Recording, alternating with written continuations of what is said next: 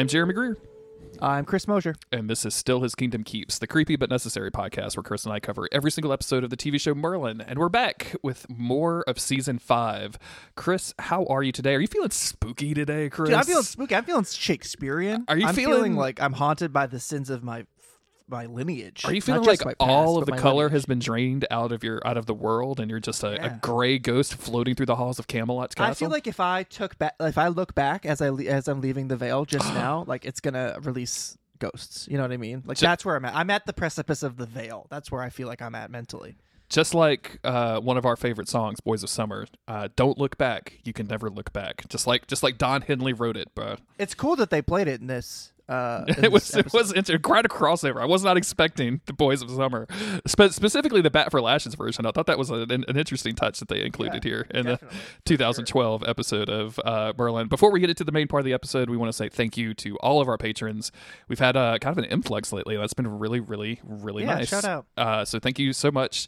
If you want to join up, you can do so. Uh, it's super cheap. Somebody told me the other day that they thought Patreon was like ten dollars a month or something, and I, it occurs to me that I never actually talk about how much Patreon is. Like a dollar a month gets you access to all of our exclusive stuff. Three dollars a month gets you uh, early episodes of this podcast. So th- that's it. That's that's the two tiers: a dollar a month or three dollars a month. So if you want to, if you want, if you want to give us that, we will give you access to our Discord server where you can talk about uh, Slay the Spire and Mm-hmm. anime that I don't understand. Yeah, we've been yucking it up in there about the about the May recently. I'm sorry for calling May. it the May. I won't do it again. No, no, we do was it all the time. I won't do it a third time. this is not the first time that that has happened. Um, also, for our supernatural fans out there, do you mind if I if I take a moment to plug myself, Chris? Plug it, dude. Uh, uh, for this week, in a weird coincidence, uh, I guested on two different supernatural podcasts that are both coming out at the same time. Um, one is called Driver Picks the Music, which is a Spotify exclusive, where uh, Logan, who is a is, is a listener of Monster of the Week, which is you know shout outs, uh, sh- she goes through every single episode of Supernatural and talks about the songs that they have used, uh, and does so with the guest. Uh, and it's a delightful time. The cool thing about that podcast, uh, if I was doing it, I would just steal the music. I would just like go to YouTube, I would rip the song, and I would plop it in the file, and I would put it up everywhere. But not Logan. Uh, Logan, and the reason this is the reason it's the Spotify exclusive. Logan um, links the song, so it act the pod, whole podcast plays like it's a playlist, um, which is a really interesting. I've never seen that done before. Apparently, Yeah. the functionality is built for like DJ sets or something, uh, which is also kind of interesting to me. But uh, I I just thought the whole thing was really fascinating. It was a great time. We talked about episode one, uh, excuse me, season one, episode six, which is the shifter episode. I picked it because of the filter song, forgetting that Anna Anagata Devita was the first song you hear Hell in, yeah, that, in that episode.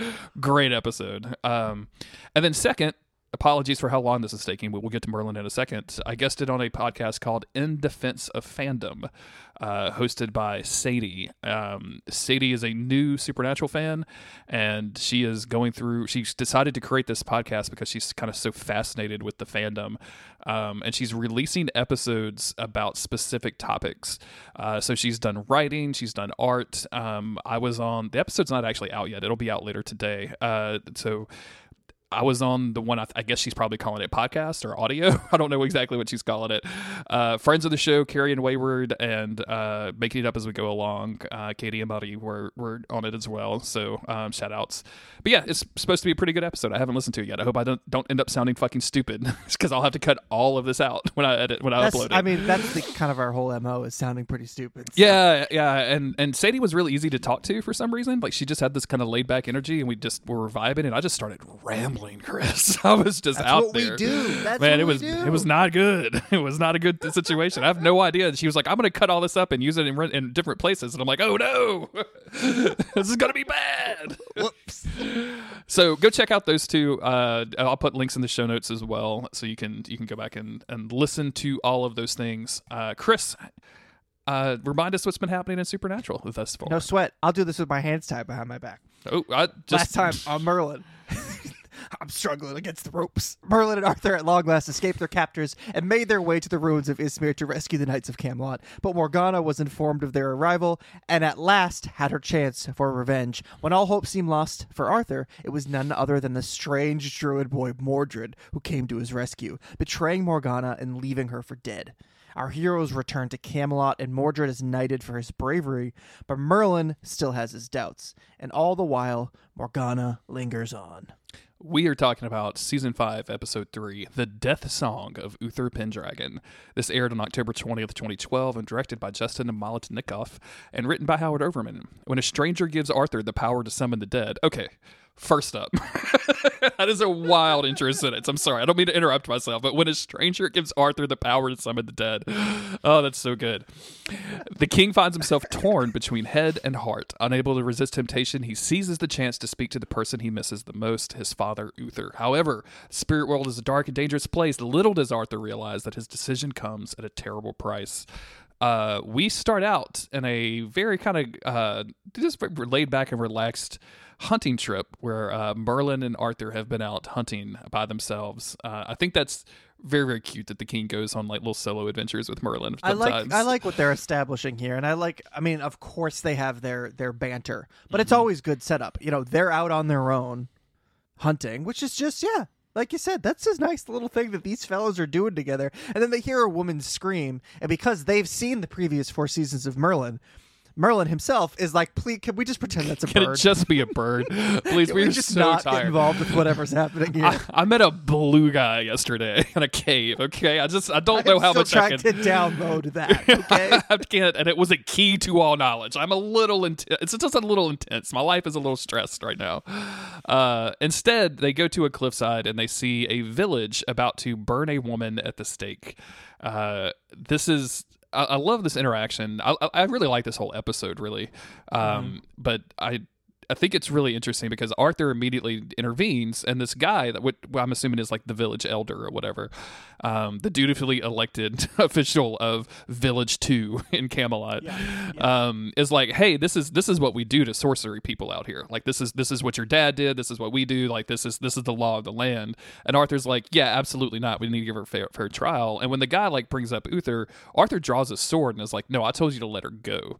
Um, and it's just I, I, I like this because I feel like it's the first time we've had to confront that Arthur has had to confront not not just Uther doing bad things, but like the ramification of Uther creating a system that does bad these, things. These are these are systems. These are prejudices that are part of their culture, their kingdom's culture. It's not like you know, people who supported Uther, of course, are going to support his beliefs, or you know, at least to, to the to the law. You know, so it makes sense that these things would have ramifications. That it's not just the king and his court who hated magic, but all the all the small folk out in the villages. You know. Season six is just him dismantling the patriarchy in Camelot. Uh, that's going to be that's that's why that season never aired. It wasn't ready for prime time yet. Uh, we cut to the night where Merlin is kind of uh, half-heartedly nursing this this old woman as Arthur grabs wood for the fire. Um, they think that she doesn't su- won't survive the night when she wakes suddenly and grabs Uther's arm. Um, she says some kind of nonsense about not being afraid of death, and you were like, "You were screaming, girl. you were up you on were that." screaming hard. Like, what do you mean? Yeah, you were What afraid of you you, were afraid of dying And a few I- minutes ago. I know that that's like the probably one of the top worst ways to die. I'm sure. oh yeah. But I'm just saying, if you're you're all acting tough now. Also, why are you why are you why is she dying? Yeah, I don't know. I don't know why. They, they didn't do anything to her. Yeah, Yeah, I yeah. mean, sure, maybe she was in prison for a while. and They were starving her. I have a lot of questions that the episode really isn't prepared to answer. she has the same disease Gaius gets when he's in jail for two hours. He's like, Oh, oh, it's just like, woe is can't, I me. can't." I can't survive these harsh conditions. Uh, and she gives him a gift. Uh, she pulls out a horn and says that the horn can summon the spirits of the dead. Uh, and then Damn, she that's crazy. and then she passes. Um, love this for Arthur, like that. This, these kind of things just happen to him. Um, I season five, the end of season four and season five has, has seen us dealing with a very uh, depressed Arthur. Uh, not to use like a, a clinical term or anything, but like he's obviously very sad about stuff. He's got the blues. you know? He's got the blues, and um, he wears the red, but he's got the blues. You know what I'm saying? Uh, and it's just interesting that they like he's his life is just this now. Um, We get our intro, constant series of shit. just happening. just some random bullshit. That also, I'd like to say that Merlin uh, it is it is stated that Merlin was ruining the hunt for Arthur because he kept sneezing. But Yes. we don't hear Merlin sneeze the rest of this episode, so I can only assume he was doing it on purpose. Yeah, absolutely. I feel like he's definitely scaring the game away because he just because if, if anybody would have to like clean the deer or He's just whatever, worried one of them might be Gwen again. also that also very concerned. turned the queen into a fawn. doesn't doesn't want Arthur to shoot his wife. It, that is a deer. Uh, but yeah, if they like shoot a rabbit or something, then Arthur then Merlin, Arthur is going to make Merlin like clean it, and True. Merlin's just not into that right now. No. It's kind of in a vegetarian phase. You know what I'm saying? No, yeah, he's in his he's on his sneaker game. He's in his you know he's in Mm-hmm. his lane with the vegetarian stuff, and he's not trying to disembowel uh, some game tonight. S- sneaks wild, meets off. You know what I'm saying? Yeah, yeah, yeah. Um, Gaius knows all about this horn. He calls it the horn of Cathbhadh. I think. Don't Y'all, know. this man's got a name for everything. I think you're making this up, Gaius. Uh, How did would you? How'd you know? It could be anything. how did you know the horn? And it turns Yeah. out it turns out it's because Gaius is a dirty magic user. Oh yeah, Uh, that's true. He's got. He's like. Anyway, there were these ancient dark rituals that we would do uh, the full moon on Beltane each year. Yeah. and we would summon the spirits of the dead, and I, d- I absolutely took part. I absolutely took part in those. A hundred percent took part. Uh, there was an orgy afterwards. I don't know if you guys are familiar with. Oh, you guys are super familiar with orgies, right? The Okay. eyebrows going wild as he looks back and forth between Merlin and Arthur as he orgy. tells them about this. You know what I'm saying? More than four people orgy. like, okay, calm down. He's like trying to brag, but everyone's just sort of freaked out by it. there was at least seven people there. My my liege. Arthur's like, stop. Tell me more, less about the horn and more about the this horn.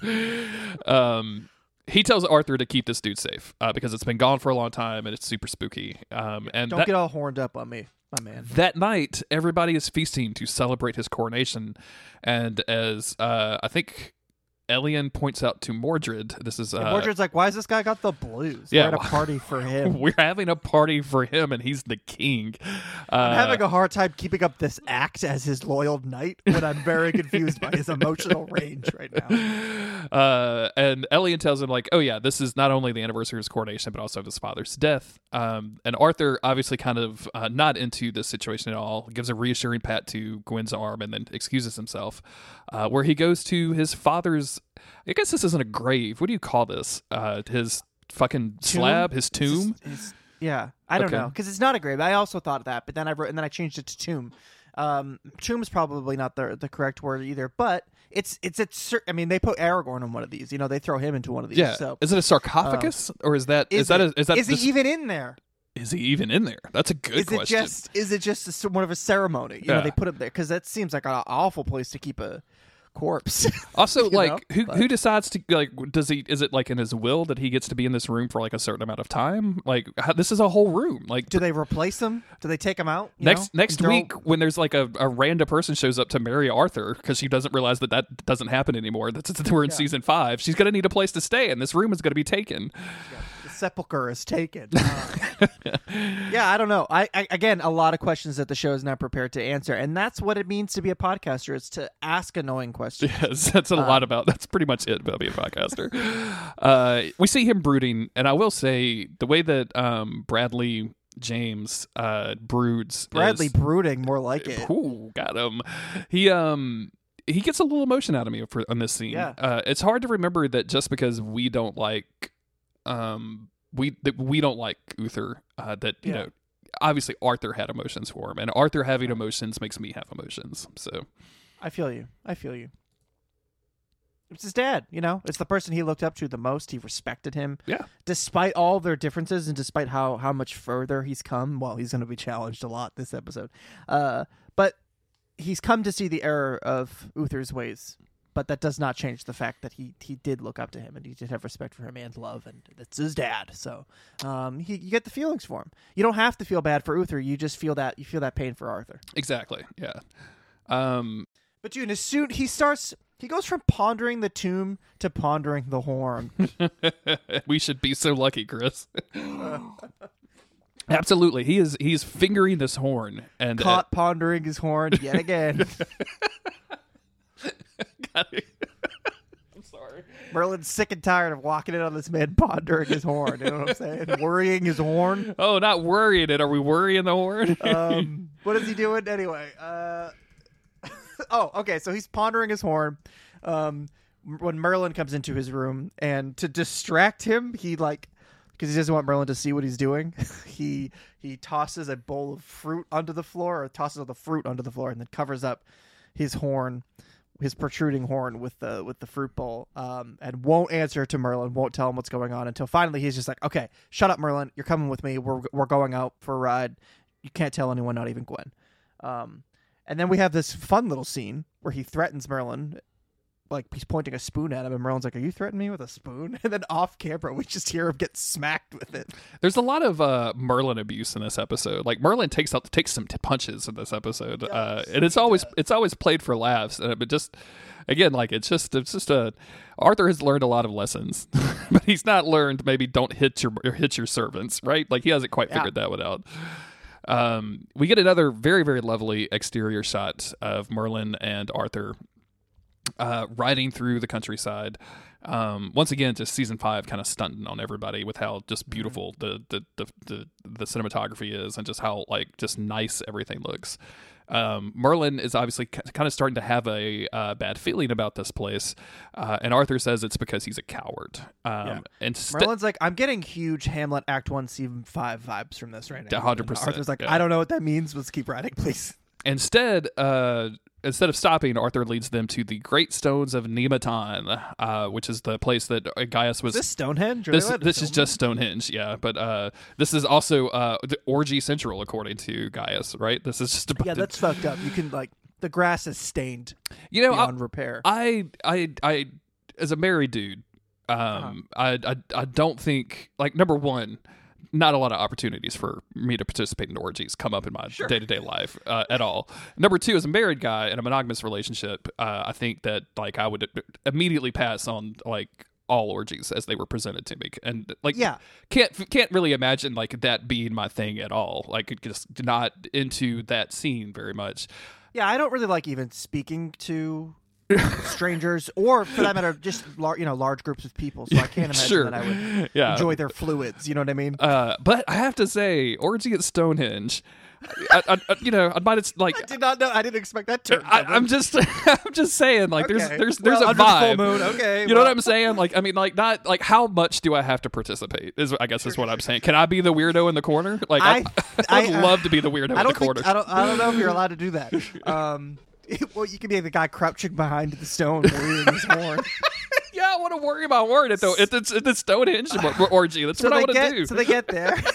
um, Come on, Arthur reveals tell that he me wants that would to be fun. the spirit Tell of his me. father. Ah, okay, yeah, he wants to summon the spirit of his father. Of course, Merlin is like, I don't think that's a good idea. Um, I love, the, I love the way that this scene is, is blocked because uh, Arthur's like, yeah, but I'm going to do it anyway, and Merlin's like, no, but he has to hold both horses, so he's like, can't do anything about it. And then, of course, the He's next like, I'm scene, not letting these horses go. It's going to take an hour and a half to fucking get them back if they run off. and of course, the next scene, like they've just let the horses go. It doesn't matter. Uh, but uh, Arthur goes into the circle of stones. Uh, he blows the horn. Um, I think he actually. There's a little bit of a conversation here where uh, Arthur is like, "Wouldn't you take this chance to, you know, speak to your own father?" And Merlin's like, "Oh yeah." like, damn, when you bring up my own dad, of course I'm going to get my feelings about it. Yeah, all right, fine. Um, he blows the horn. It rings out. I've never expect horns to sound like this for some reason. I don't know why. It's always confusing for me. Uh, and he disappears into this light. This white light appears, kind of surrounding everything. He kind of goes like a little X Files on A little X Files. Like Uh, he's walking into the fog that they use in the promo commercials for. Absolutely, uh, yeah. for X Files, uh, he walks into this realm. Uh, all, we don't really see anything. There's no background. There's nothing. There's just these kind of floating lights and smoke, uh, and we hear footsteps. And inside the light, Uther appears. And for some reason, this really gave me goosebumps. They did a really good Yeah. job. If nothing else, uh, this I think this episode is just an extremely solid ghost story. Like it's really, really right, good. it really is. It really is. And I was joking about, um, you know, Hamlet and stuff, but it it's like no, no, it's that those those vibes. yeah, and it works really, really well. And I think obviously Uther is was one of our main cast, and we haven't seen him for oh, you know roughly a season. He dies early in season four, and we haven't seen him since. So it's it's just kind of it's just cool to see him again. Not Yeah. that like we like Uther, but you know what I mean. Like Yeah, yeah, oh, yeah. oh, he's back. He's he's still playing a role. There is still there's something left undone here, and I was I, I expected this episode to go in a way where they accidentally released other spirits or something like that. But no, No. dude. They just hammer down on Uther fucking hating everything about this and they don't back away from it. They stick they just stick with it. So I think the the first thing that we see is Arthur's reaction, and he's of course overjoyed to see his father. And he he tells his father he opens himself up and makes himself vulnerable. I think almost immediately, and tells you know Uther like. I'm so alone all the time. I feel so alone all the time. All I wish I could do is have is be is have you have your company again. Um, and you think this is going to be like this moment, right? Like this healing moment for Arthur. And I feel like everybody that watched this was absolutely shocked when Uther, as opposed to reaching out to comfort his son or say anything to help, immediately starts criticizing all of Arthur's decisions and actions. Um, he talks about allowing common men to become knights. He kind of brushes off Arthur's protestation that you know these are some of the best men that I've ever known. That doesn't matter. Um, he he allows people to question his decisions, and Arthur's like, but but everybody should get to have make these decisions. No, nope, that's and then then worse. He married a servant girl. He married a commoner, um, and he says that because Arthur wasn't able or didn't use his marriage to form an alliance or to form a treaty or, or do or, or make a political maneuver that he failed to protect Camelot. Um, and Arthur defends this and says, "No, this I'm married for love." And he's like, "That's not. There are more important things, and you were failing at them. How could I be proud of a son that has destroyed everything I worked for?" And like, I've seen this episode before, and I was like, "Fucking yikes, man! Yeah. Jesus Uh, Christ!" I don't know what I expected here. I I but this was not it. And this goes so hard uh with just Uther completely shitting on Arthur. like it's just so far from what I expected. But then it makes total sense. Like of course, of course he would feel this way. But because it's so so harsh, like I said, I kept expecting there to be some twist. Oh, it's not really uh, Uther. It's like the supernatural thing where every time one of the brothers would get possessed, they would just say really mean shit to each other. And then at the end of the episode, they have to go, Well, it wasn't really me, bro. I didn't mean that. I kept expecting that to happen, but it doesn't. Uh, He means it. It means it. Uh, so let me ask you this. Uh, obviously, here we, we pretty much we wrap this up pretty quickly. There's like, if you stay here, you will be trapped here forever. You need to leave. Arthur turns around and goes to leave the light. He looks back uh, one last time as Uther says, "You know, I'll, I'll always love you, Arthur." Um, the screen goes white, and here comes Arthur right back to Merlin, uh, looking even worse for wear than he did at the beginning of this episode. This was a mistake. I want to I want to ask you do you feel like this is how mean Uther is is do you think that the writers intended this to be Uther's character or like ghost Uther only having the mean parts of Uther and none of the kind parts? What, I, what do you do think? I do sort of think this is this feels like ghostly behavior. Mhm. This feels like not vengeful spirit, but it's Almost Uther- almost vengeful spirit. yeah, like he's y- maybe you become boiled down to to your essential self, and this is for any other positive qualities that the man might have had. He was a man consumed by hate and consumed by his need for control and pushing people away, and that is what Arthur gets here. He gets only the worst aspects uh, of Uther, or or an Uther who is firmly set.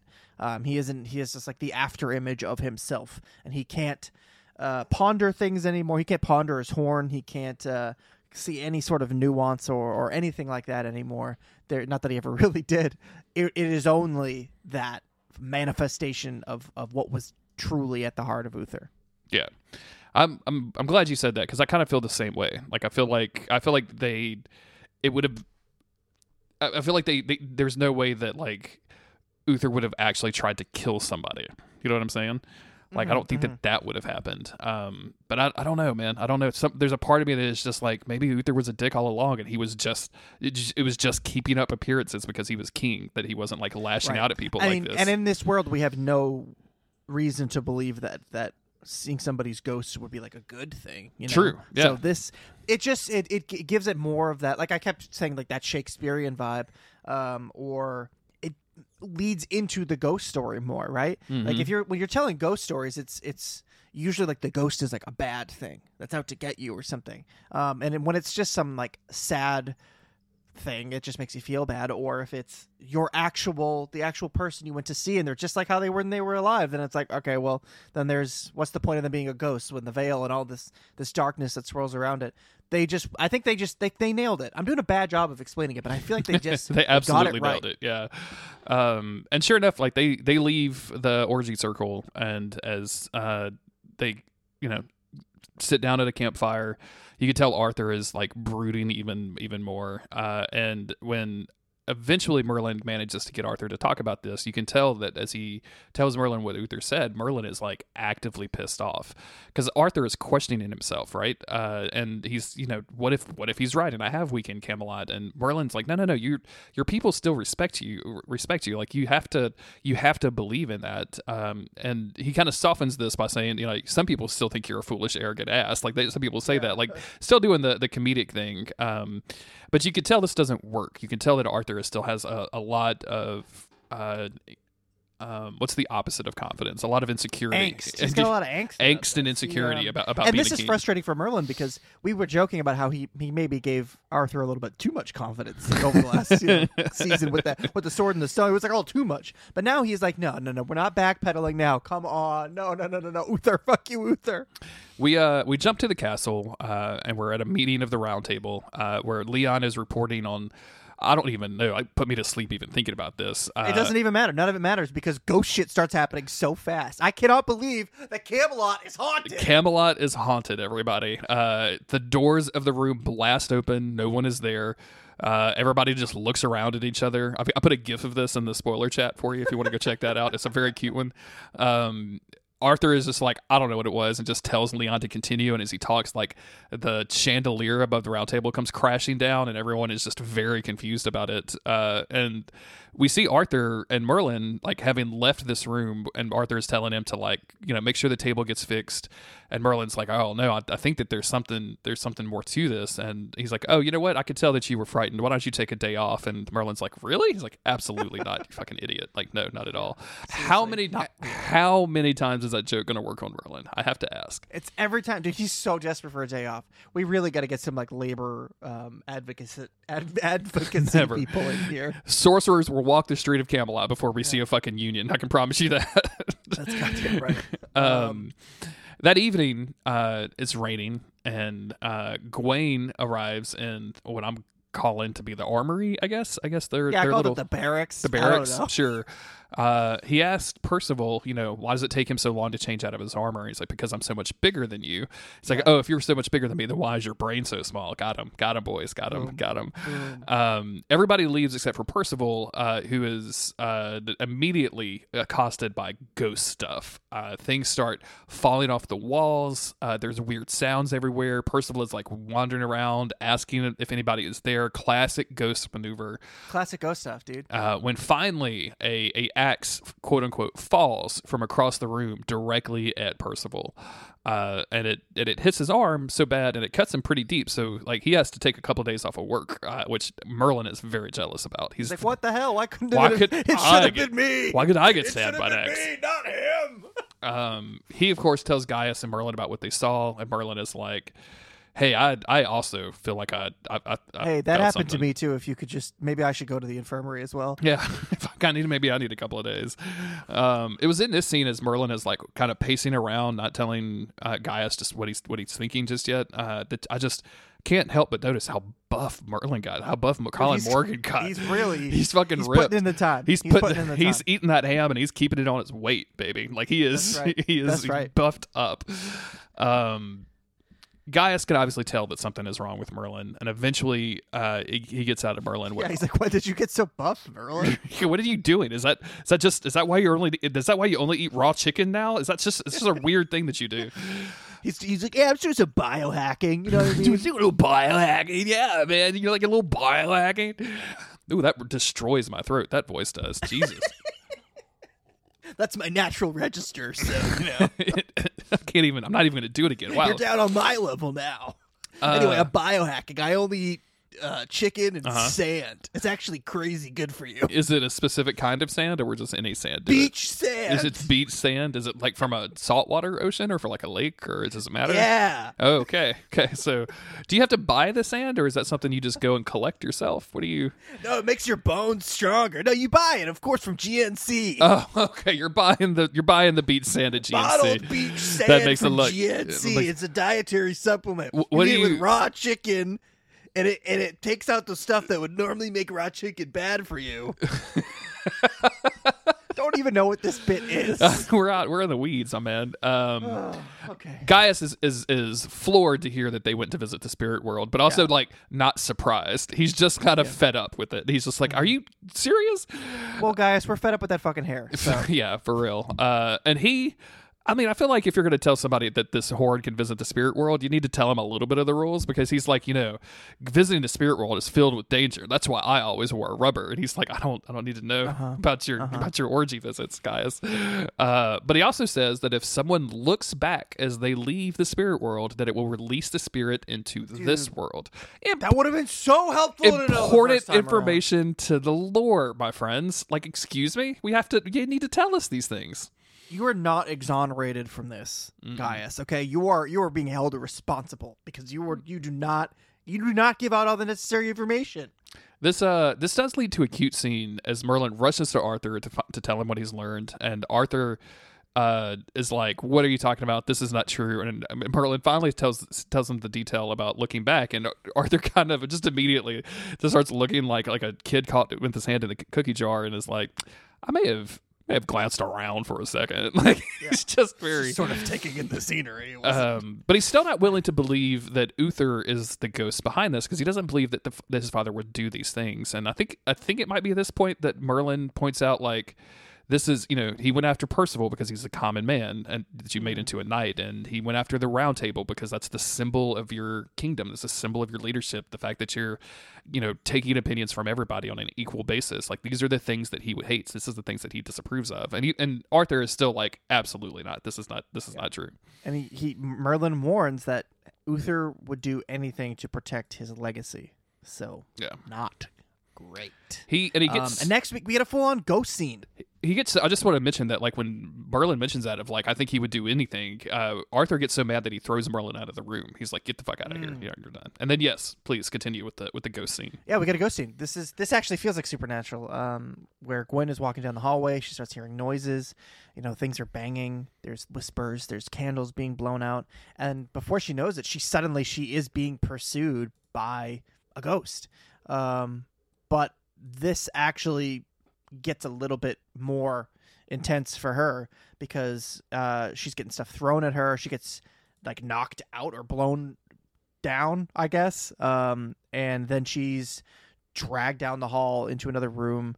Um, narrowly escapes like a toss dagger. Like he is straight up trying to kill her. The ghost is trying to kill her. She escapes into this um, cupboard, into this like storeroom kind of area, uh, which feels like the worst area to get into, the worst room to go into because now Ghosts everything love that kind of room. Yeah, there's just all kinds of light stuff that breaks real easy. Um, and sure enough, like she gets hit in the head by um, like some sort of pot, uh, which knocks her out, and then the fire flares up, catching some some other stuff on fire. So now there's a fire in here. Uh, Worst case scenario. luckily, Merlin notices, uh, rushes in. Thank God he's buffed up this season. He uses those fucking Dude. like uh, massive muscles to lift a shelf off the floor and just pluck Gwen up like she is a fucking In the script, nothing it said queen. like Merlin struggles with this, and then they took one look at Colin Morgan. and they like, Just that doesn't make any sense. He doesn't out struggle. He doesn't struggle. struggle. Just lift it up. He's just lifting it straight up. Yeah, Colin is fucking buff, dude. It's great. Um, and then, of course, they take her to Gaius, and Merlin and Arthur watch as, as Gaius treats her. Uh, and Merlin once again tries to convince Arthur that it's Uther. Uh, Once again, tries to convince Arthur to give him the day off. can I just have? I mean, I saved your saved your wife, saved the queen of the land. Uh, also saved the castle because you know you guys don't have any kind of fire protection in this bad boy. Yeah, so that shit would have spread. it would have got everywhere. Um, uh, but Arthur is, is still not willing to believe. Uh, Gaius reports in and says, um, "Don't worry, Gwen's gonna be okay. She got some smoke in her lungs, but I gave her a sleeping draught, so she's fine." oh, you specialize in that, don't you? Just uh, nothing, nothing, nothing like you would. Sorry, I can't even. That, what a way to treat like a smoke inhalation victim is just to put Yeah. him to sleep. Anyway, now she's asleep. yeah, don't worry about it. I mean, I mean, I don't know if it's going to help, but she can't complain. Am I right, fellas? Jesus, guys. Oh, Jesus fucking Christ! What a what a Sicko. nightmare situation. See, he's a sicko. He's like, let's just say it like it is. Um, yeah. So, time to talk about what to do with this ghost. Um, and Gaius tells them that the, the only way to deal with this is to reopen the veil and send the ghost back. But only the person who summoned this ghost can can send it back. So it's gonna have to be on Arthur to do this. I feel like Gaius knows a lot more of this lore that he's just not laying out for the rest of us. Like he's, He's, I mean, he went to you know, it was basically like the Woodstock of ghost orgies, and he was there every year, absolutely. slinging mud. You know what I mean? I know what you're Um, talking about, brother. Yeah. so I love that we get all these like fake jump scares throughout this episode because after they've like you know figured out okay what what they have to do, I guess we're back in in Arthur's. room. We're somewhere. It doesn't even matter where we are. Um, there's a jump scare because Merlin drops a tray and then uh, Arthur's immediately on edge uh, because everybody's really anxious because they want to deal with this problem now, but they have to wait for Gaius to make the necessary potion so that they can see the ghost, which is I mean a convenient thing to to be able to make, I guess. and sure enough, they they hear something coming from uh, one What of if the. it just made you have to see ghosts all the time, like forever? From now on, you would just have to see ghosts. That would be troubling. I think. Yeah, I don't. I don't want to be able to. s- grave implications. Don't want to be. Haha! I like. I like what you did there. Um, what are you a Dragon Quest Eleven writer, Chris? Hey, oh. uh, puff, puff, please. Um, puff, puff, please. they what hear. does that mean? I don't have no idea what I'm saying right now. I'm in. I'm in the. I'm I'm- Google it. I'm, just I'm in the goofy zone, it. so I'm just saying words that sound good in my head, and none of them actually sound good out loud. Uh, they Hey, Jeremy, how come only the girls can do puff, puff? interesting question, Chris. Why is it in the game, video game Dragon Quest, the video game franchise series Dragon Quest, that only the girls get the ability known as Puff Puff? And should we look that up on Google? Probably not. Um, they hear something coming from the closet. Uh, Arthur comes over and like there's a whole lot of like military like siding where he's like put the put the platter down, come over here, open the door, then I'm gonna blast through. Um, all of this Which happens. is, I, I love that he's doing all that, and I and it works out. Like the, the the plan comes to fruition. But I'd like to imagine that Merlin's just just like nodding and has no fucking idea what he's, one hundred percent, hundred percent. Yeah, he's like, okay, I'll just walk closer to it. Maybe that's what he wants. Uh, they burst through this this door, and it's only just a just a rat. Um, but then they get you they get you really good because they turn around and Gaius is just directly behind them, watching them Talk about a jump scare. with that hair. Absolutely, dude. Uh, I love this. I love this moment so much. It is really fun that they they do all of the fake jump scares. I think it's just really good. Um, yeah. They uh, have finished the potion. Gaius has finished the potion. This, as you mentioned, will let him see Arthur's spirit, uh, and he has to find it, blow the horn, send it back. Uh, Arthur's like, "Is this safe?" And he goes, "I have absolutely no idea." Uh, and Arthur and Merlin are going to drink this. So uh, Arthur waits for Merlin to take his, uh, so that he can, you know, see if he instantly dies. Which, of course, Merlin doesn't. So Arthur takes uh, his, and then they can both see Ghost. Um, and it's it's time to hunt some Ghost. Time to snoop. What Merlin's best Oh, at. He's so good at this. Uh, Merlin immediately gets scared at his own shadow, uh, and we get to then we get some nice shadow puppetry as uh, Arthur just smacks Merlin on the back Yeah. of the head for being afraid, which is very funny.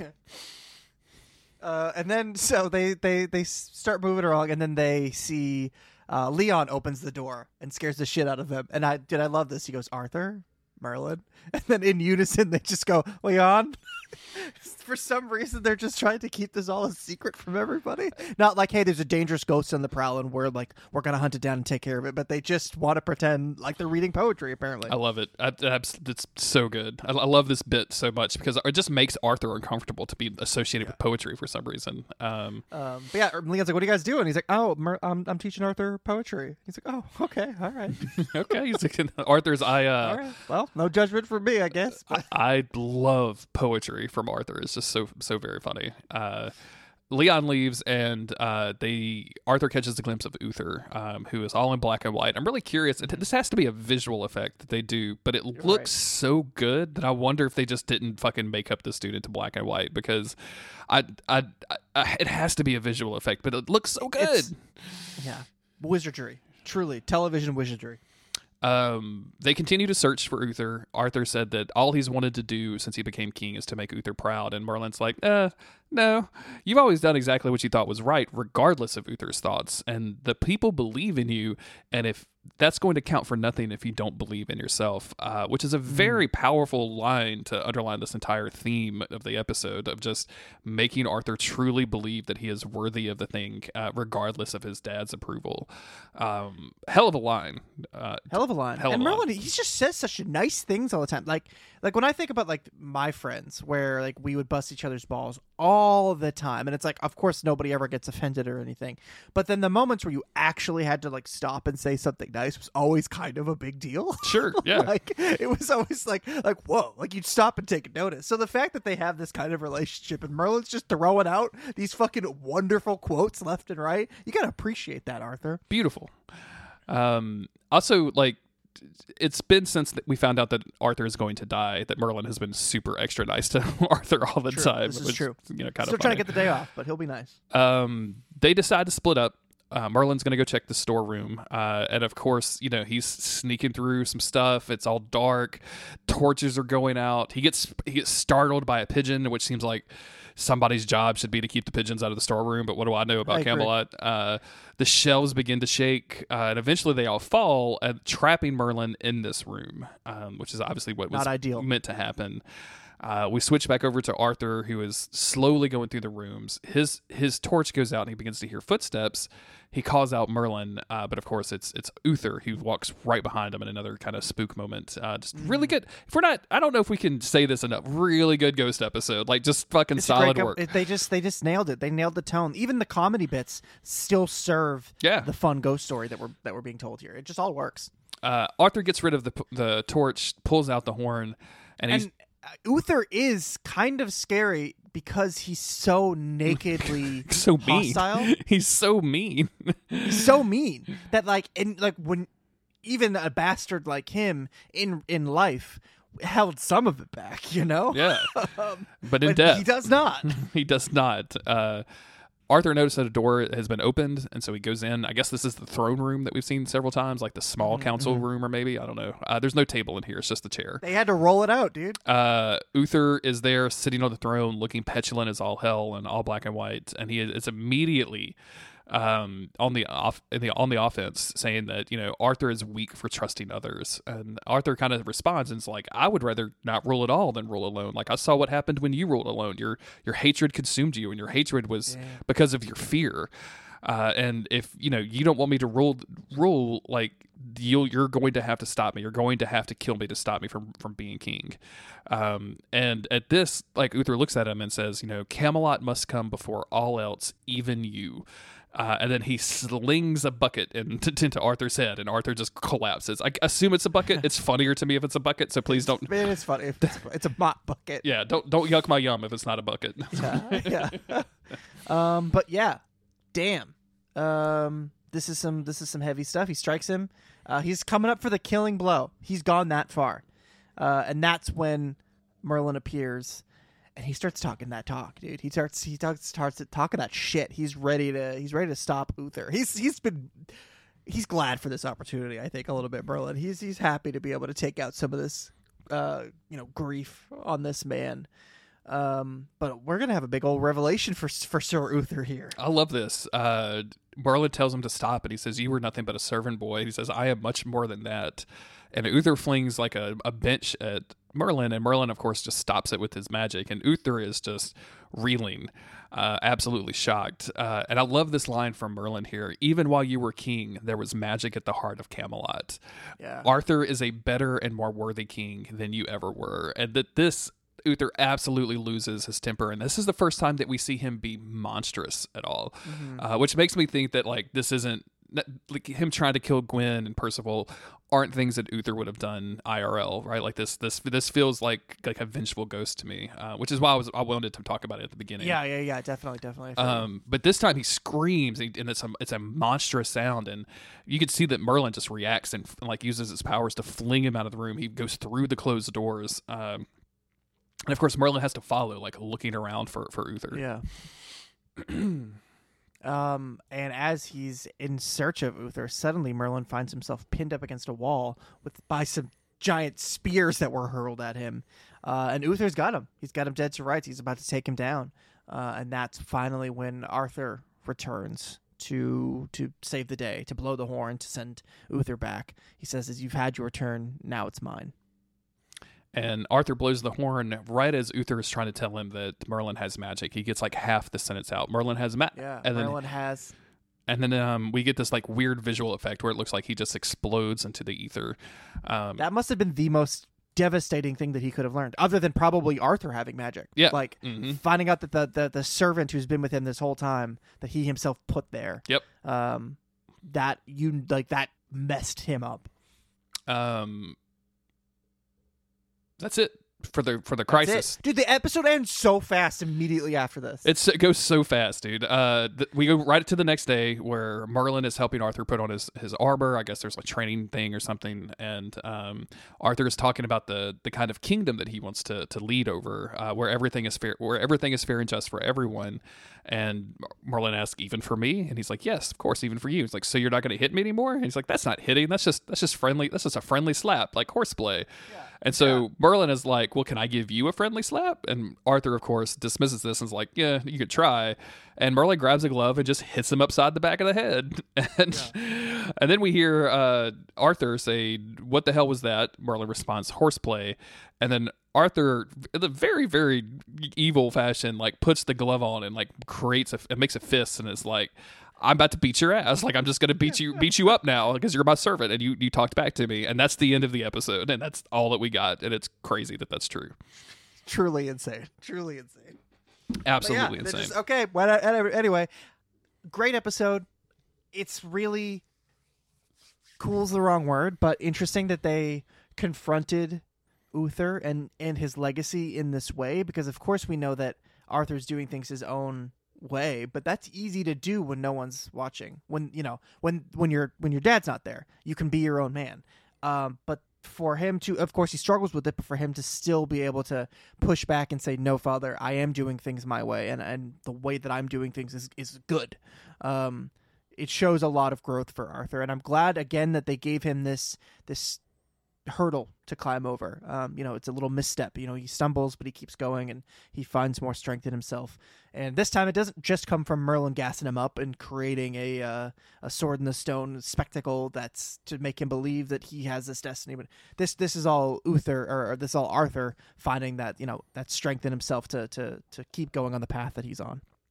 yeah it's um having this like reoccurring theme at the place i didn't think that they would go with this show in general is uh, arthur not feeling like he was worthy of the throne. Um, and it's an interesting perspective on the character of him kind of going through this moment and like you mentioned like Ar- merlin having to kind of manipulate events to give him that confidence and then him kind of i think subconsciously realizing that that was not quite right either right? Like it just shouldn't be that i pulled a sword Right. from a stone. Like you shouldn't be like the the old uh, monty python bit about you know democracies. You can't just choose a form of government because someone's handing out swords or whatever.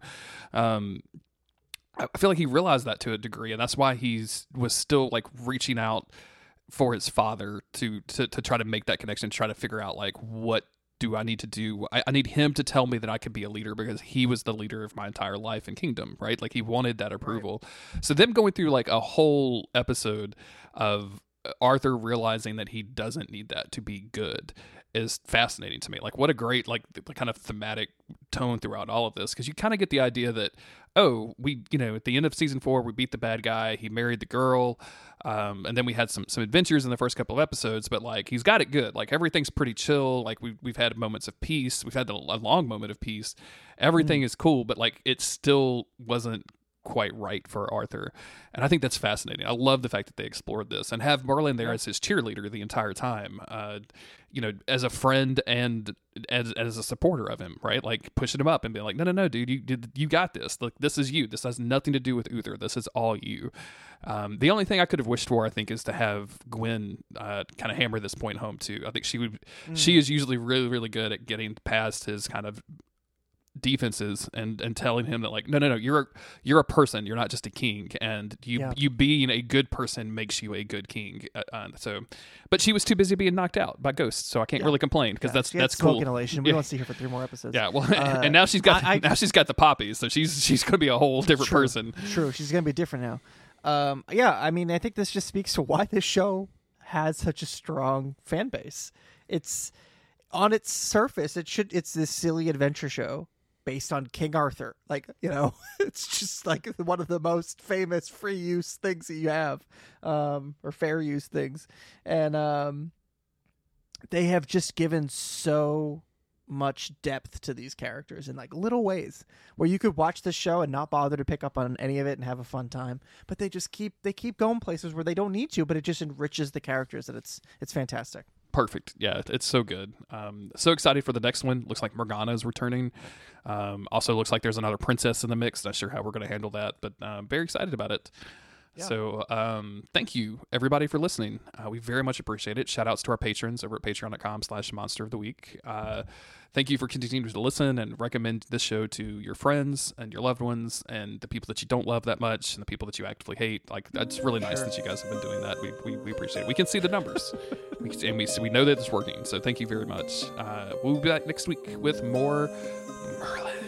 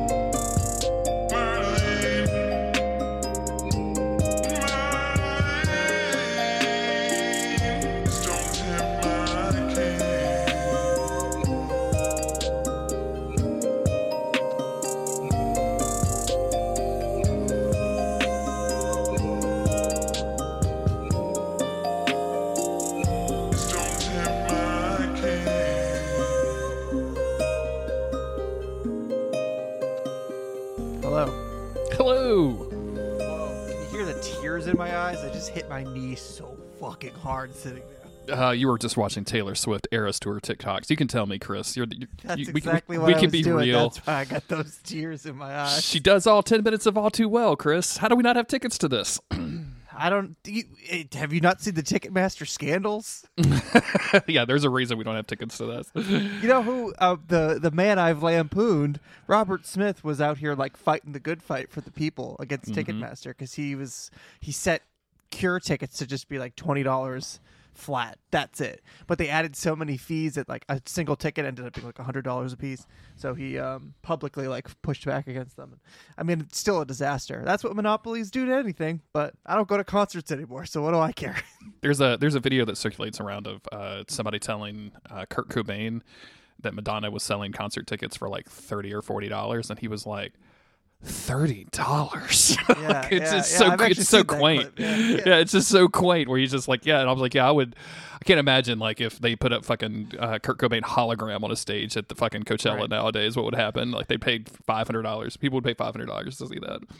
not to not to say anything against somebody like Madonna or Taylor Swift because I know it's like this is an event and it's supply and demand and all that stuff.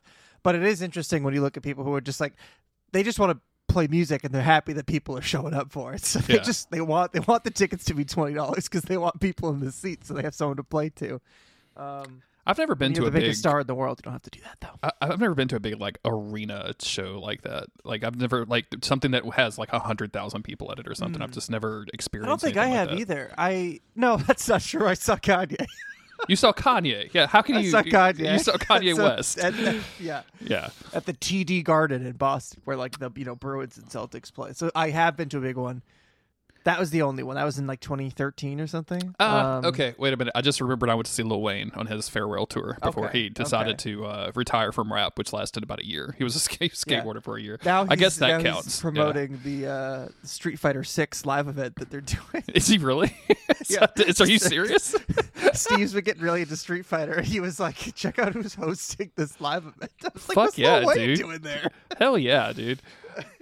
I love, I Um, love. There's a lot of a lot of really interesting Lil Wayne facts out there. Like, um, he spent some jail time uh, do it for something. I forget what it Mm-hmm. was. Uh, and he wrote like these detailed, like eloquent letters to uh, an ESPN columnist talking about like the this whatever tennis championship like Venus and Serena were in it. Something like apparently he was a huge like and like really like insightful tennis fan, like had had commentary on the match or That's whatever. It was. I was That's just like funny. just stuff you wouldn't expect from a guy named Lil Wayne. You know what I'm saying? yeah, yeah. Lil Um, Wayne may be the best rapper, Chris. I just want you to want you want to say that so? out loud. He may so? be he may be the best rapper. Yeah. I don't have enough um, experience to dispute you, so I just got to assume you're right. I think for He's from, anybody he's from Louisiana, right? Oh yeah, yeah, yeah. He's Okay, he's fr- he's from New Orleans. Uh, he's I uh, I definitely think he's the best rapper from New Orleans. Uh, Mystikal can do faster, but I don't think he's better. And also, Mystikal likes to uh, sexually assault people and steal checks from them, which is I think uh, that you definitely big negative. become less of a good rapper when you've got that on you. yeah. I always, I always like a little uh, sexual, a, a little, excuse me, a little check fraud with my sexual assault. That always shows a Yeah, guy yeah, you're a classy person. Keep things balanced out. Um, But yeah, so like Lil I Wayne, think about that's like the biggest concert you ever been to. Uh, maybe so. I, I saw Muse in uh, in Arizona when we lived out there. That was pretty big. That must have been pretty big, right? Yeah. I've been to I've seen Tool two or three times, um, but it was at the New Orleans Arena, um, and I don't I don't even know that that's around anymore. To be honest, with I think one of the Hurricanes got it, uh, but that, I feel like that was like twenty or thirty thousand people. I don't know. Um, I saw My Chemical Romance on the first show of their Black Parade tour. Mm-hmm. I think it was the first show. It was in Manchester, New Hampshire. I was like 15 or 16. This is a long time ago. That I thought that when when you asked me if I ever been to a big concert, that's what I thought. Um, but then I remembered Kanye. But I can't imagine that that many people were at this show. Like they were popular. They had already done. This was their third album. But I feel like it was Black Parade that made them go like super super mainstream. Um, and that had just come out. So I feel like show number one of your tour isn't going to be crazy. I guess like I could probably just Google this. I could Yeah, probably find easy. the exact Yeah. stats. Uh, New Orleans Arena can host, or as it's now known as the Smoothie King Center. God, God bless us all. Is uh, is can is max capacity about eighteen thousand people. So, and I've seen Tool there twice. I've seen Tori there once. I saw uh, Staind open up for Korn at one point in my life at that con- at that venue. Damn. Um, Damn. Saw Lil Wayne there on his farewell tour. Uh, so that's you know that's twenty thousand people. That's that's probably the, the biggest concert that I've been to is twenty thousand people. I think. I so I found an article from MTV News published on December 18, 2006. Uh, and it says the Black Parade begins. My Chemical Romance announced U.S. tour dates. They uh, Trick kicks off February 22nd in Manchester, New Hampshire. Rise Against open for them. And It Wow. says Muse here, but Muse was not there. Rise Against was there. I remember that was the first time that I'd heard of them. Um, this is not telling me how many. I can't believe that was the first show. I've been saying that for years confidently. It was the first show of the tour. Uh, turns out it was. I was wasn't full of it. Why did How- they start in New Hampshire? How was uh? Because I bet it was a smaller venue to work the, work the kinks out before they hit the Big West, right? Like it's got to be. Um, That could make that would make sense. how was uh? How was Rise Against? I remember that that was the first time I had heard him, and I remember thinking that that it was really cool because I was just starting to get into hardcore. And Rise Against isn't hardcore, but they're definitely more like aggressive and have more of that punk edge to them. So I remember being like, "This is fucking cool! like this Yeah. is this is you know energetic. This is lively." Uh, I bought their CD after the show, so you know. I there you go. There you go. Yeah, I like that band quite a bit. I, I haven't listened to them in forever. Um, Either have I, but yeah, I dug them a lot when I, you know, around the time I saw them. I wonder if anybody's done any. Uh, they've got that one song where they talk about angels or, or whatever. I wonder if someone's done a Castiel edit to to that. Certainly, certainly. You think? What's the name of that song? Is it is it Something like Angel? the angel? Uh, hold on. I I okay. I re- I'm getting getting interesting typos here. Rise again, Maya Angelou. That's not Rise That's- Against. That's uh, different. There's like- the, there it's- is like the angel. No, Yeah. wait. I don't think that's the song though. Is it something about halos or wings or something? I know what song you're talking about. I like that right? song. Yeah, it's good. That like it was one of their singles, "Halos Against Like Halos." the angel is indeed a song by by Rise Against. hmm But I feel like that's not the. Oh no, no, it's it's called uh, "The Good Left Undone." Yeah, yeah, yeah, uh, yeah, yeah, yeah, yeah, yeah. That's what. That's not fucking ruled. Gee, why couldn't we remember the name of that one? Haven't heard that song in a Um, long time though. All because right, of I'm you, I believe in angels, not the kind with wings, no, not the kind with halos, the kind that you bring home when home becomes a strange place. I follow your voice. All you have to do is shout it out. So, but probably not a lot of Yeah, um, yeah, yeah. C- Castiel edits to this. I bet since There should know- be though.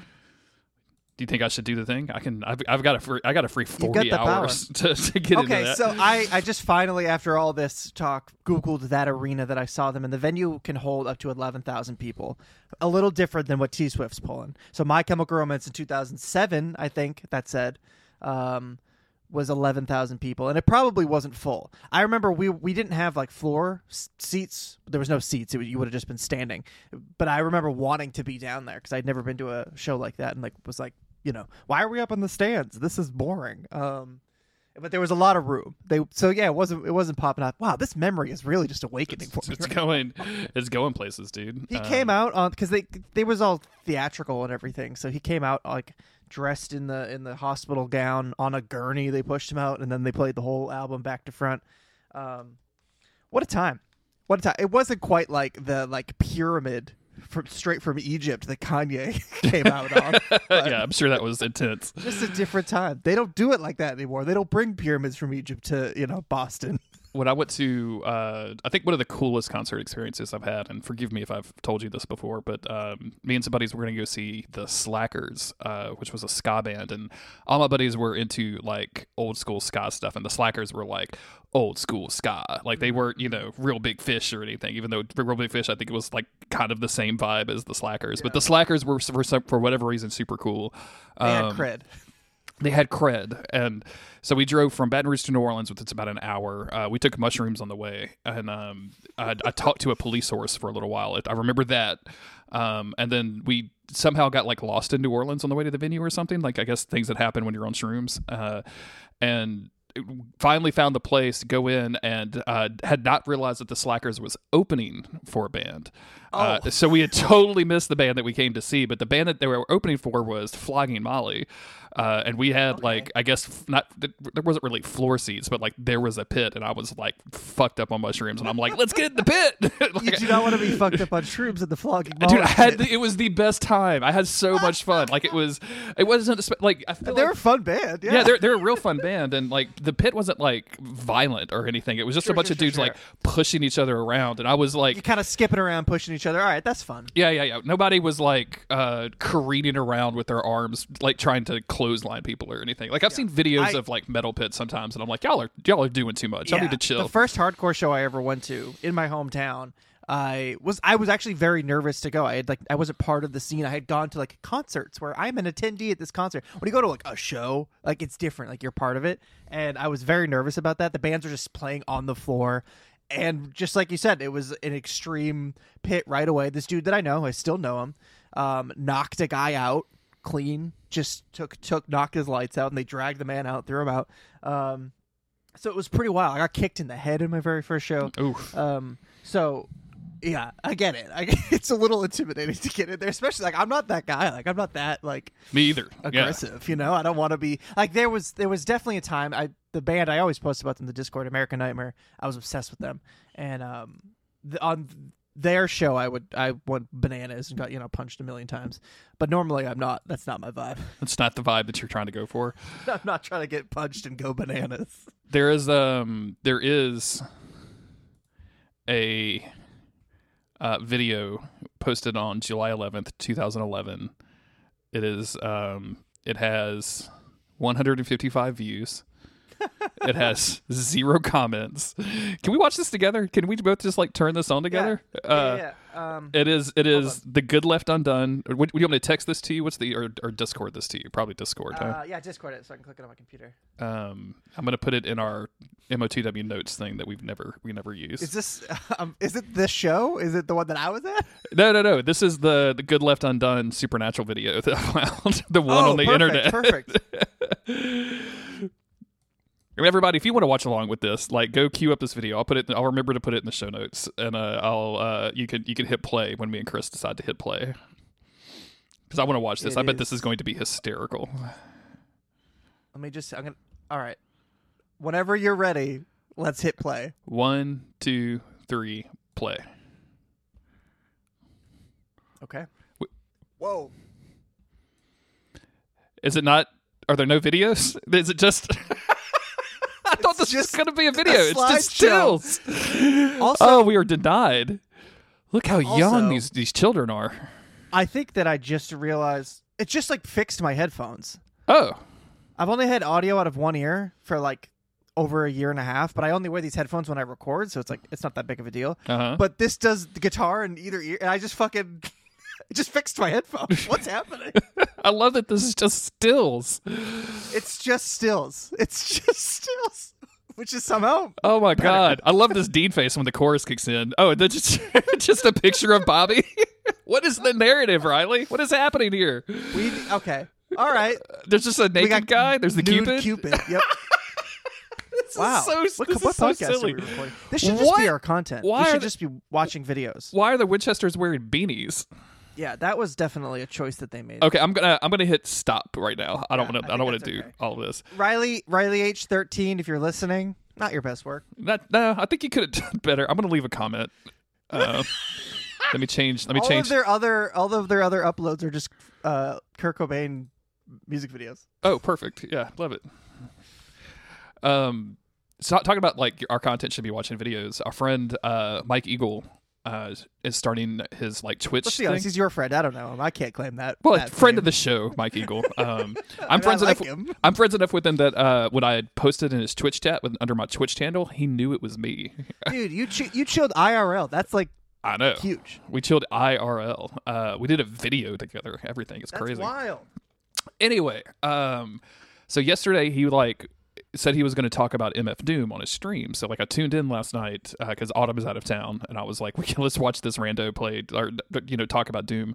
And what he was doing was playing a YouTube video that a guy made about MF Doom, and I. I'm not a YouTube guy, Chris. I know. I think you're way more of a YouTube guy than I am. Mm-hmm. Yeah, I watch all YouTube. I don't I don't like I don't spelunk in the depths of YouTube. I'm very like surface level, like here's a music video, that kind of thing. Uh and this video was like it wasn't just like a, a- like a biography of MF Doom. Um it wasn't a like a breakdown of his music, it wasn't like a criticism thing. Uh I s the first like 10 minutes that they watched and it was just like him like responding to uh memes, I guess and I, and I didn't realize I didn't realize that there were a lot of memes around MF Doom and like this and like there was one of them because there's a pretty famous um, MF Doom song uh, called Accordion um, where he says something about having more cheese than Doritos, Fritos, and Cheetos. Uh, and apparently, like I've. I've always heard that line. I've been like, okay, MF Doom, great. Uh, and then, but apparently that's a big thing. Like apparently, like there's memes like you know. Everybody says about MF Doom, he's your favorite rapper's favorite rapper. MF Doom, Cheetos, Fritos, and- Doritos, or whatever. And, like I guess they're making fun of him for the line. And this guy was like, you know, I think this, I think this meme does a lot more harm than it does good because you know this meme can lead people to not looking up MF Doom's music, and his music is more than that. I'm like, what? Why are you analyzing memes, Yeah. my, my brother in Christ? I don't understand. You don't gotta. You, you, I, I I get it though. I watched the uh the full, you know, the laughing scene from Final Fantasy X. Yes. I watched that full Uh-huh. scene the other day, and I was like, "This is so fucking sad. This scene's so sad." And I was like, "But all we get is this." All you get is the meme. Yeah, absolutely. So you know what? I'm actually with this guy that you were about to fight. I was about to fight him too, but now I'm on his side. Not, no, you're on his side. Yeah, he. I mean, he was he was breaking down stuff, and then there apparently there's just a a totally different meme where they put the sound clip of uh because there was that old '60s Fantastic Four cartoon, and there's a clip of Reed Richards saying "MF Doom," um, and it's just like p- cartoons, like you know, fucking Hank from Hill of the Hank or whatever the fuck that's Yeah. called. Hill, yeah, Hill Hank. Hill Hank. Signal to Hill House. Yeah, Hank on, on House on Hank Hill. Yeah, yeah, Uh, the house on Hank Hill. um uh, like where he comes in, it's like, what are you watching? And, what, are you, what are you listening to? And he's like, and the and the dude says, the little kid says like MF Doom or whatever. I don't know. Explaining memes is the stupidest shit in the world. But I I I just was, astonished that people spend their time doing this and like having the history of memes is so fucking weird to me, dude. I just Yeah. don't I don't get it. I have Googled memes to figure out what is this? What does Yes. this mean? Where did this come from? I'm always absolutely. disappointed when I find out the origin. Uh, I think I told you that uh, my buddy Gary texted me the other day and asked me for, what the origin of drip was, Mm, and I was and I was like, number one, why are you coming to me? Why do you think that he's like, well, you're you're more in touch with the with the youth, and I'm like, am I? I don't, I don't think so. Also, I don't even think drip is, is even a youthful. I don't think it anymore. is. I think drip for is guys our age. it's for it's for dudes in their 40s that have sneaker blogs. Like I don't know who's using trip. Oh man, I love I love I love figuring out slang though. I like slang. I don't like memes. Does that make sense? yeah, mm-hmm. they, there's a there's a tight you know there's a tight Venn diagram with these things, but there is a difference. You know what I mean? There's a lot of crossover, but they are different. They are different. How do you feel about Riz? See, I mean, I'm fine with that. I don't really know what it means though. I think when you say Riz, I think like razzle dazzle. Like that's what makes me think. Yeah, the, the- as best I can tell, uh, it's it means like you've got the charisma, like the charisma. So that's kind of you kind of got the you got, you, the. Yeah, yeah. razzle you got, you got, the, you got the razzle dazzle, the rizzle dizzle, if you will. Oh no, that sounds I- I sounds think of a weirdly appropriation when I do that. I can't think of a single example, but that I've been playing Dragon Quest Eleven again, and Uh-huh. it just makes me think of all the weird like puns and stuff that they use in that. Oh, Oh, yeah. you know what? It, I thought of it because the fire spell is called Frizz, which is kind of funny. yes, yes, I like that one a lot. That game is so good. Still trying to figure out what Puff Puff is, but um, Uh, it doesn't doesn't really matter, Chris. I don't think it's safe for work. There's Uh, a there there is a weird like horny component to that game that I'm not really into, but it's It's it's it's there. um, yeah, it's a really excellent game. I'm enjoying it even more this time around because I already beat it, and like I already know the pacing. I already know how it goes. Uh, I ran into the other day probably 10 metal slimes and killed them all in, in the Oh. course of like 10 15 minutes. Was not trying to grind was not looking for them was just you know on my way kind of fighting monsters as they popped up. And you know as you know the metal slimes give you like 10 times experience at least. So all of my characters are incredibly high level now. And i just um, i just got um what's her name uh jade and rab i got them in my in my Mhm. crew Mhm. and they're unfortunately way lower level because everyone else had been leveled up so fucking high didn't have this problem first time around everyone was always around the same level um Do you remember not how that i'm complaining Do you remember how excited I was when I got the guy that does the the boomerang stuff? Mm-hmm, um, and I was really hoping that I could use the boomerang. I could do two boomerangs at once, and Yeah. I feel like the game does it not let let me. you do a turmeric I don't think it lets you do a boomerang for some reason. I feel like it just I there's have, a limitation. I just unlocked dual wield for Erik. yeah, So Erik, that's that dude's also- name. I yes. decided to play with the Japanese dub because it's new. It wasn't in the original version. Mhm. Um, and half the time I'm, I'm not really paying attention anyway. Uh, they all have fucking different names. Yeah, yeah, yeah. Japanese, you didn't so think that the guy's name was Erik in Japan, Chris? You didn't think that dude's His- name was I don't know. I thought they would give him a Western sounding name because it's you know like a Western fantasy type. I don't know. I think his name's like Kamui or something like that. Sure. mhm. Um, Jade's name is Martina. I don't know uh, anybody else's. That's the only two I remember. That's it. That's all you got. Those are straight up different names. Why'd they change them? I could say Kamui. I just said it twice. We should uh we should we should talk about uh Merlin because I think we've been talking Oh, yeah. about concerts for a long time now. So Definitely. I could go off another 20 minute tangent about Dragon Quest. yeah, me and you haven't talked for in a while, so I feel like we need, we need to do like a four hour catch up window. We'll do a download of. Uh, I mean, we'll probably have to record again this week. So Yeah, we'll talk tomorrow probably. Merlin, Merlin,